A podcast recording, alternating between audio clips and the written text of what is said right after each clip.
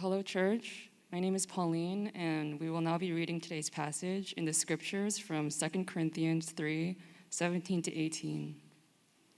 Now, the Lord is the Spirit, and where the Spirit of the Lord is, there is freedom. And we all, with unveiled face, beholding the glory of the Lord, are being transformed into the same image from one degree of glory to another. For this comes from the Lord, who is the Spirit. This is the reading of God's word.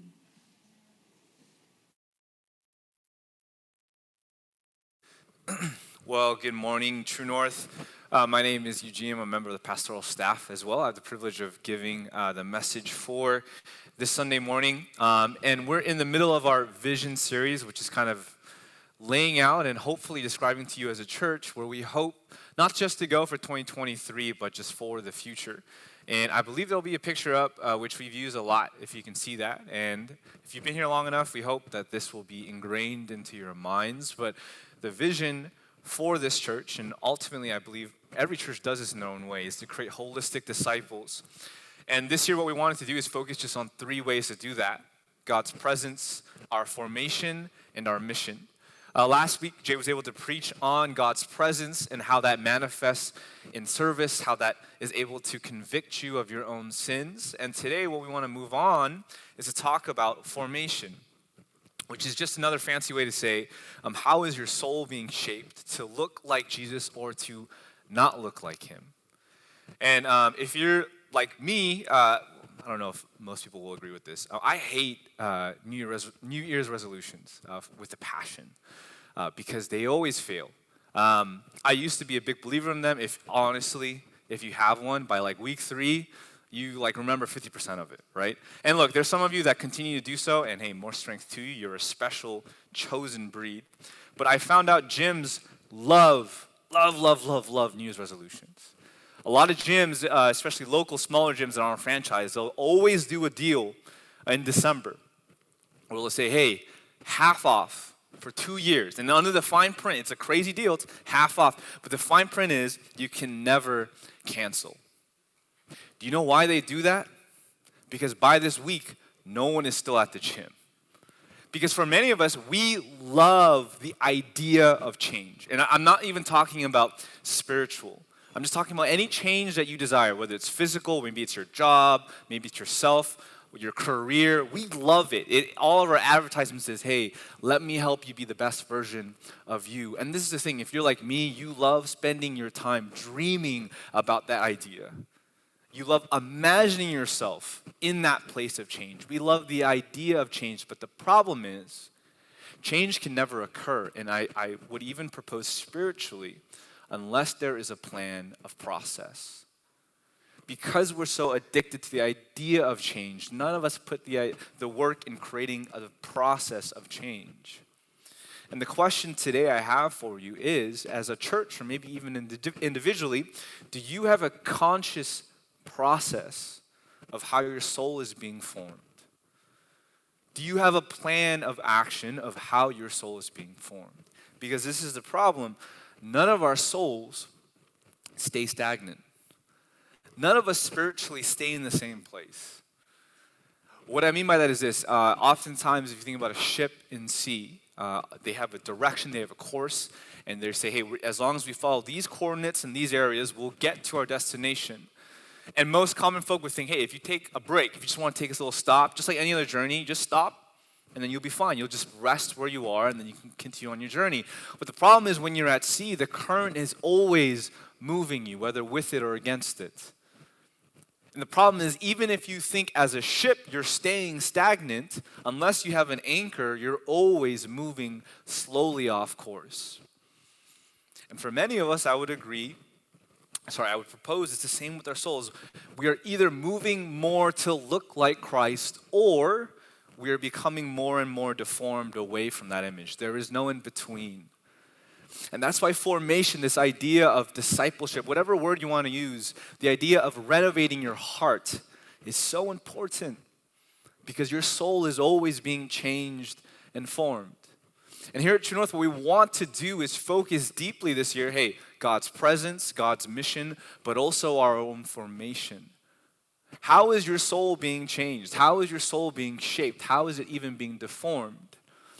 And a couple of caveats before we get into the message. This will be a lot of broad ideas. There's specifics that we hope to flush out with the rest of the year. But what I want to give you is just a, a bird's eye view, a framework, of a biblical framework of how to change your soul, of how to be transformed. And often when you think about that, when you think, okay, I want to form my soul, we get excited. What can I do? But before we focus on what we can do, we have to focus on a much deeper question. We have to realize first, before we focus on what we're doing, how much we've already been deformed. How much of the darkness in your heart is already shaping it in a different direction. Because unless you combat that, you'll never be able to change. If you look back um, at the text, what Paul writes for us, it's, it's a really interesting metaphor where he says, verse 18, and we all with unveiled face, beholding the glory of the Lord, looking at, at, at God, are being transformed into the same image from one degree of, from one degree of glory to another. What Paul is saying is very, it's much deeper than what you're called to do. What he's saying is, whatever you behold, you become. Whatever you're looking at, you become. Whatever you worship, you become. And often, as Westerners, we do not like the idea. We believe that we're agents of our own power. We believe that we have free will. We believe we can do what we want to do, that we're responsible for our own change. But the Bible gives you a much different, and I often would say, realistic picture of how your soul works. You become what you behold. Then the question is before we get into how we can form ourselves like Jesus, what are you beholding? To put it even a little bit better. Um, there'll be a lot of elements that I've used before. This is just a collection of some of my thoughts about this. But and I shared this analogy before. But there's a great author that's passed away by the name of David Foster Wallace. Again, he's not a Christian, but a deep thinker about how life works. And David Foster Wallace had a great analogy of how many of us are swimming in areas of cultural climates of trends that are changing us whether we know it or not. He gives a story that goes like this There are these two young fish swimming along, and they happen to meet an older fish swimming the other way. He nods at them and says, Morning, boys, how's the water? And the two young fish swim on for a bit, and then eventually one of them stops and looks at the other and says, What the heck is water? Um, the, the, whole point, and he gave this at a, a college uh, graduation speech, and the whole point of this story of what David was trying to convey is this the most obvious and important and shaping realities of your life are the hardest to see and talk about. That all of us, whether you like it or not, whether you know it or not, you're swimming in some sort of ocean, just as I talked before, that's shaping your destination for your life. And if you think, oh, I'm, I'm fine, I'm going to do me, I'm going to do, you're just like a ship that's just stagnated on the sea, just drifting with the currents. David Foster Wallace continues, and there'll be a quote on the screen behind me. He says this, and I've, and I've used this a lot, but I hope this sticks with you today. In the day to day trenches of adult life, there's actually no such thing as atheism. There's no such thing as not worshiping. Everybody worships. The only choice you have is what you worship. And the compelling reason for maybe choosing some sort of God or spiritual type of thing to worship, be it Jesus Christ or Allah, be it Yahweh or the Wiccan Mother Goddess or the Four Noble Truths or some inviolable set of ethical principles, is that pretty much anything else you worship will eat you alive. I mean, there's some things I would disagree, but I agree with the sentiment of David is saying if you think, oh, if you're walking in here and you're like, you know what, I'm not that religious. I'm here because my spouse is here. I'm just here because my friend's here.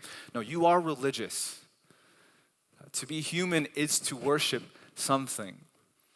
And oftentimes, when you don't know what you worship, the effects are so much more damaging than you know.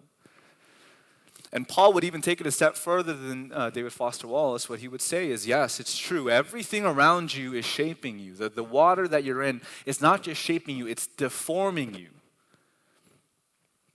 It's disfiguring you in the way that God has designed you to be made and enjoying life. And the reason that is, it's not just that the things in the world are changing, the reason they're deforming you is because of sin. Uh, Ephesians 4, it's a, a, bit of a longer text, but this is what Paul writes in a different epistle. He writes this to the church. Now, this I say and testify in the Lord that you must no longer walk as the Gentiles do in the futility of their minds. They are darkened in their understanding, alienated from the life of God because of the ignorance that is in them due to the hardness of heart. They've become callous and have given themselves up to sensuality, greedy to practice every kind of impurity. What Paul is describing is that sin deforms you it, it disfigures you, not just not physically, but your spiritual state, your soul, your heart. But that is not the way you learn Christ.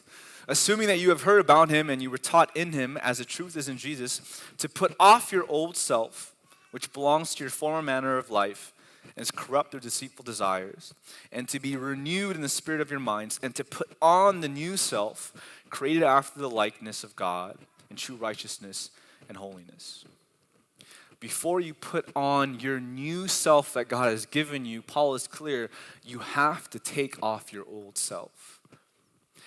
And the problem is, so much of our old selves is so rooted and ingrained and even married with the sins of our life. And before I say, before I talk about sin, because I know when I say sin, it's, it's a buzzword. It, it could mean so many things for you differently. And I think this the church has done a horrible job at, at giving a biopsy of sin. You see, sin, if you grew up in the church like me, um, the only sin, if you, if you avoided four sins, you would live a holy life. Don't drink, don't do drugs, don't cuss, and don't have premarital sex, and God will somehow transform you into a beautiful man or woman of God. The problem is none of that works. Because even these type of sins, they're just symptoms of a deeper sin. You know, I, I'm getting a little bit older, and I'm getting to a point where a lot of my friends' parents are, are dying of cancer. And I just, this past weekend, had to go down to LA to see one of my good friends' father pass and have to be at their memorial service. And, and you know, as we're, as I'm, we, we try and call every month, and he always updates me on how it's going.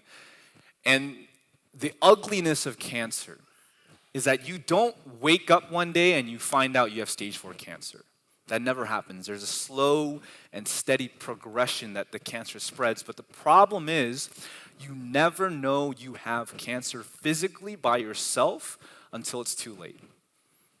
You don't feel the effects of cancer until it's at stage four. Unless you have an MRI, unless you have some sort of um, imaging that goes past your physical eyes, you can never know you have cancer until it's probably lethal. And I would say this with that same type of severity, that is also true of your soul. Sin is like cancer, it spreads without you knowing.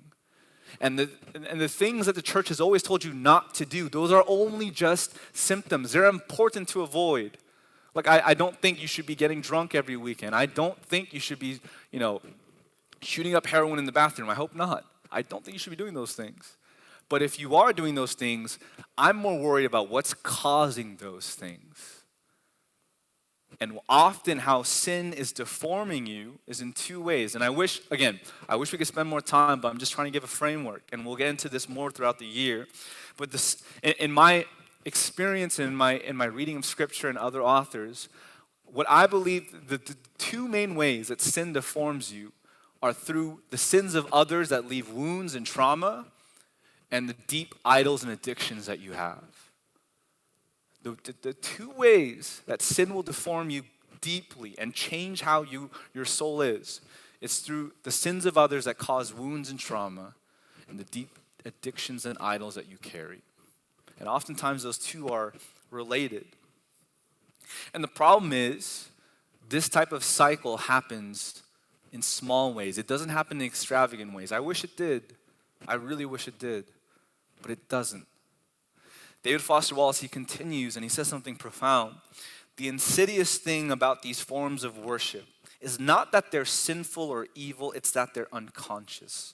They are default settings. They're the kind of worship you just gradually slip into day after day, getting more and more selective about what you see and how you measure value without ever being fully aware that's what you're doing. This is how sin works. I wish you would just wake up one day and be like, whoa, why is this random woman in my bed? It never happens that way.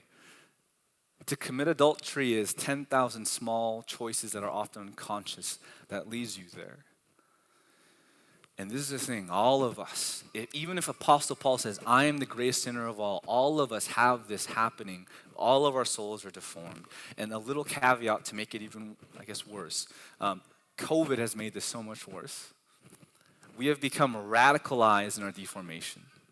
You know, the, the term radicalized often is used in certain faiths, maybe in the Islamic faith or even the Christian faith, where people become radicalized and they become terrorists in, in their own ways, I believe that's also happening in your soul because of the pandemic. Um, I used to love Kanye West. Uh, you know, I miss the old Kanye, not the new Kanye. And there, there's a, if you guys, uh, totally unrelated, but do you guys know who Alex Jones is? Um, Alex Jones is a, is a far right conspiracy theory. He's just, uh, you know, a wacko, right? And um, he's the one that uh, denied that Sandy Hook ever happened and caused the whole fuss. But, anyways, a couple months ago, Alex Jones invites Kanye onto his podcast. And somehow at the end of the podcast, Alex Jones seems like the sane one. Because what Kanye starts saying is, you know, Alex is trying to give him softballs to, to change his public perception. He's like, hey, Kanye, like, I mean, you're not serious about Hitler, are you? He's like, no, I see really good things about Hitler. And then Kanye goes on to say, oh, I love the Jews, but I also love the Nazis. And Alex Jones is like, okay, let's go to break. If Alex Jones is the one telling you that you're crazy, like something crazy has happened. Like what happened? I'm sure Kanye, and look, Kanye has a lot of, un, like, I don't know the full extent of his own mental issues. I, you know, I know there's bipolarism going on. But one thing is clear is that in the pandemic, just like a lot of us, he's been watching a lot of stuff, a lot of content. And for him, the content of his choice was ultra fringe conspiracy theories. And this is the thing. Look, well, I, if if that's your case, like, please talk to me after, and I would love to help you with that. But I think what Kanye went through, all of us are going through because of COVID. The isolation that we faced radicalized and infinitely increased our deformation. In isolation, we didn't have to come physically to service. And if you remember what Jay talked about this past Sunday, when you're in service, the Spirit is moving physically.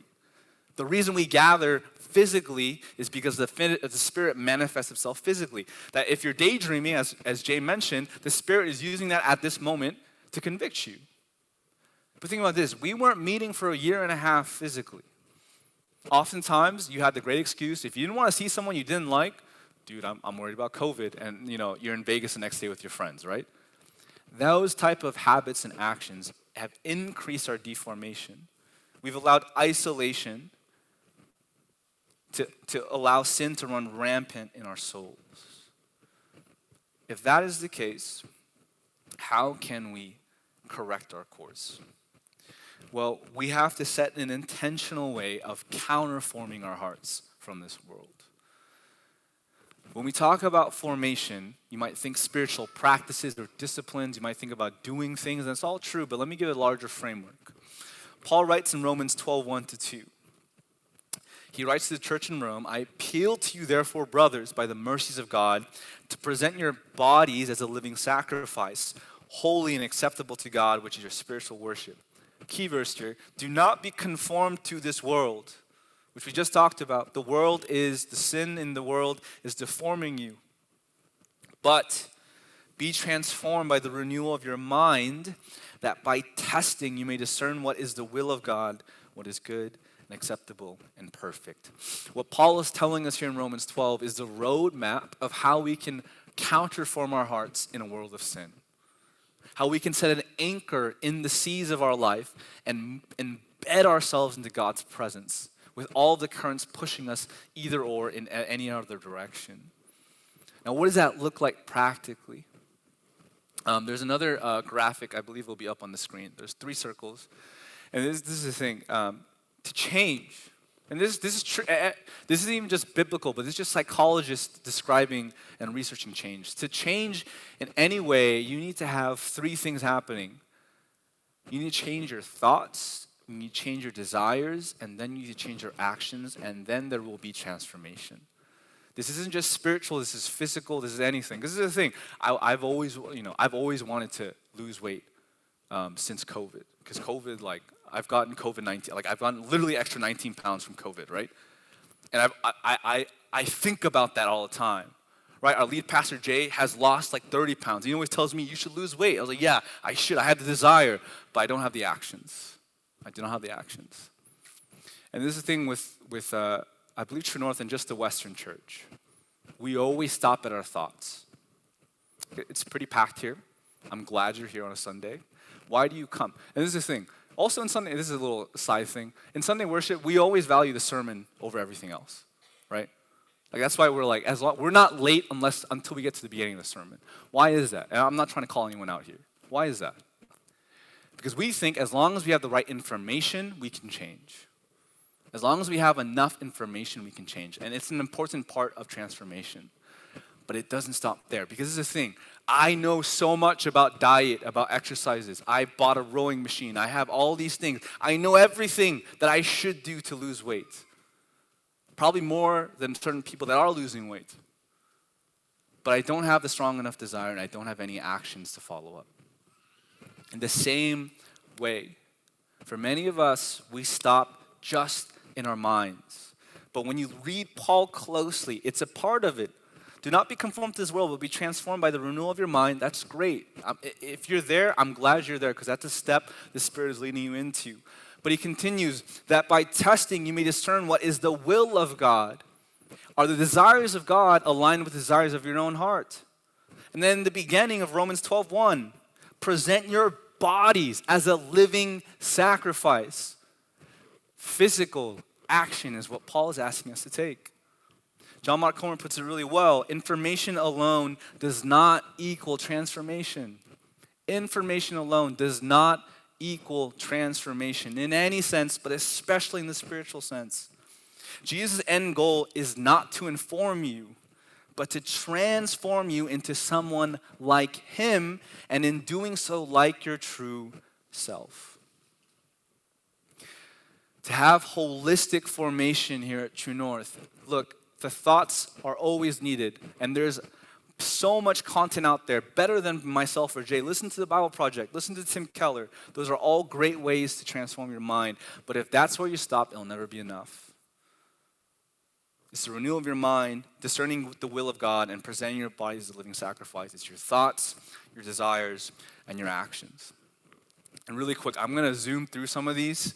So I apologize, but hopefully we can follow up. But this is just to give you a framework to change your thoughts, obviously, are you intaking content that leads you to Christ? And this is the thing if you think Sunday worship is enough, that is not enough.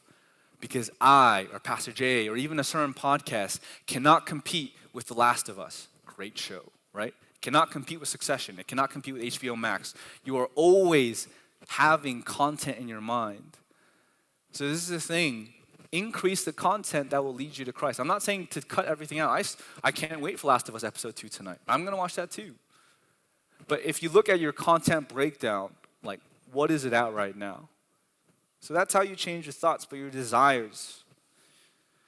Augustine, who's an old early church father, he, he put it really well. The problem of the human condition is that we have disordered loves and desires. We have differing desires and loves all at the same time family, money, truth, friends, power. And deep down inside, what happens is those desires, whether you know it or not, whether it's conscious or not, are always ordered in a certain way. And Augustine put it really well every sin that occurs in your life is a disordering of those loves. So, for example, I have two children, um, and, you know, I love them, but I also love myself, right? But as a parent, I know that the right order is I should love my children above myself. But when I'm driving from LA to San Francisco, and I'm the only one driving, and my and Eli wants to hear uh, Encanto for like the 800th time, those loves can easily change. Where I love silence at this moment, and I lash out, maybe in anger, and I yell. What, what happened in that moment? And when I lose my anger, there was a disorder of love. When you gossip, what are you doing? You're putting the love of excitement over the love of that person you're gossiping. Those two desires are great. You should, you should look, everyone should find a way to get excited and to, and to do things, but not at the expense of another human being.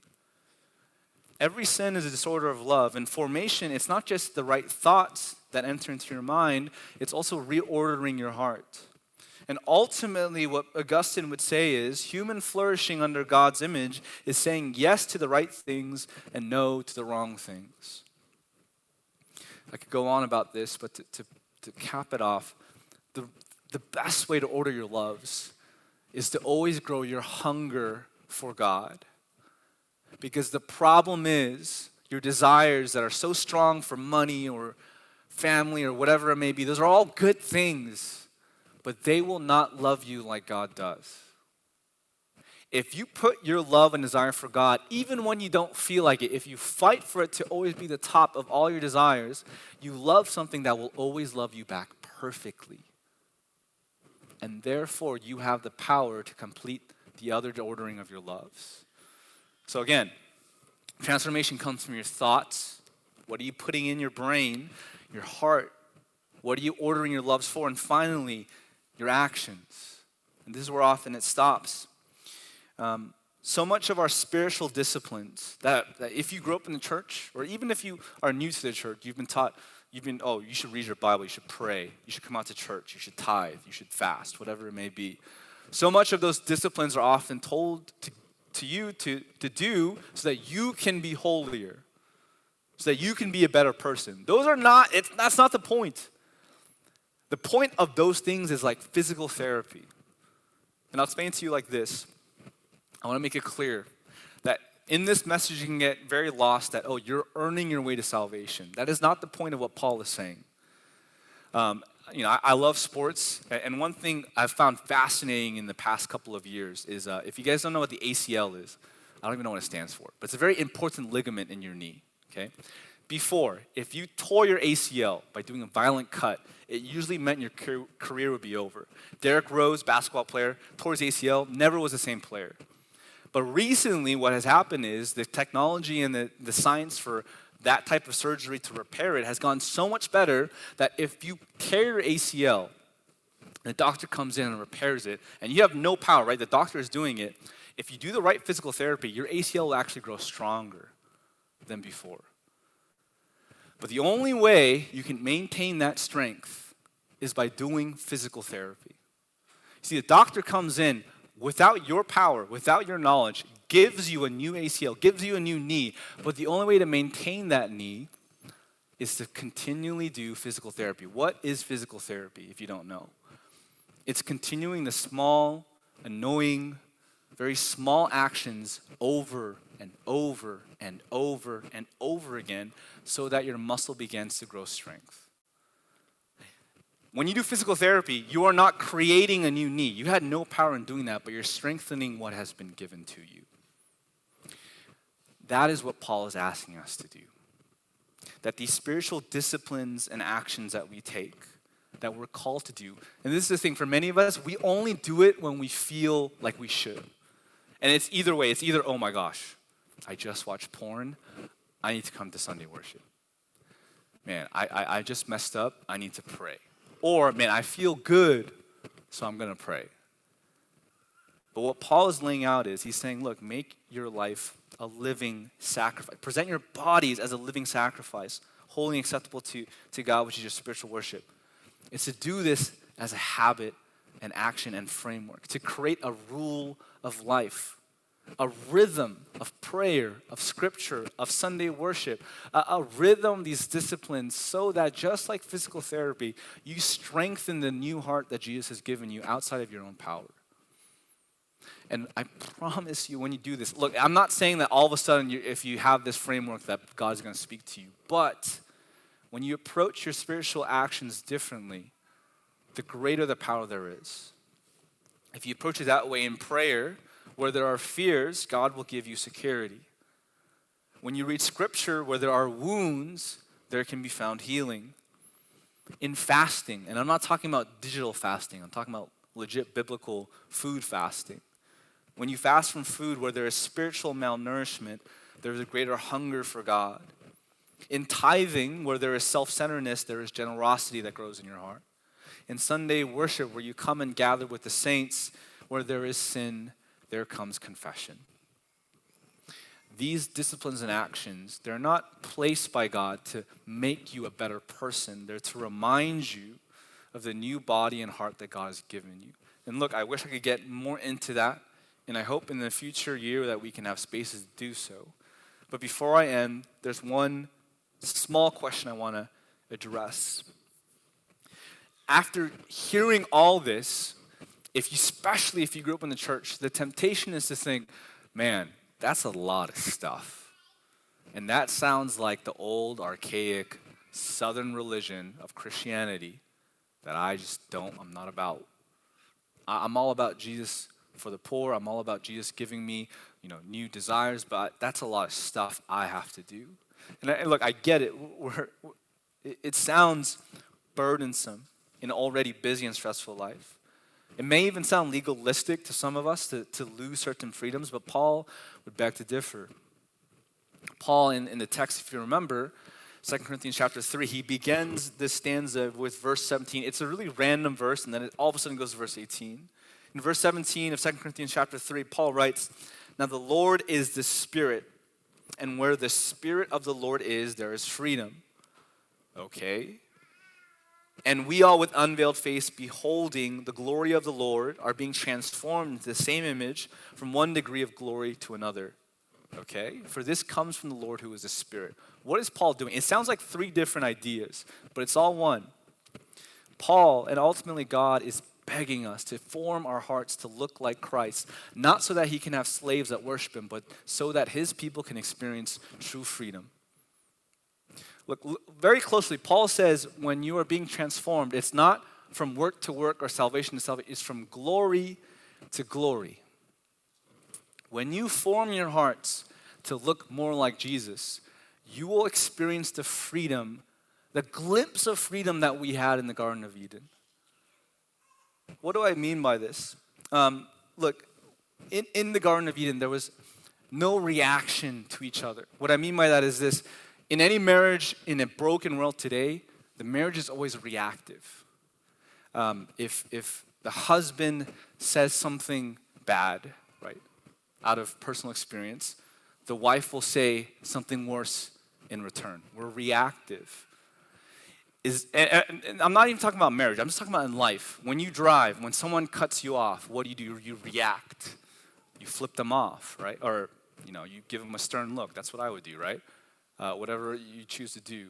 When someone talks bad about you, what do you do? Oh, I'm going to gossip about them behind their back. We're so reactive as human beings.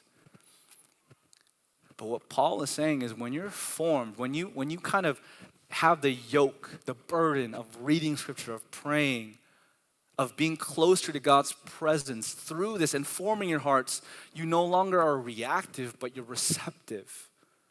You can take things in. You can in this world of sin, you're always encountering either sin that you commit or that is committed to you. But as your as your heart is being formed more like Christ, yes, you do stop sinning, or hopefully that's the goal. But also when you encounter sin, you do not give sin in return, but you give grace.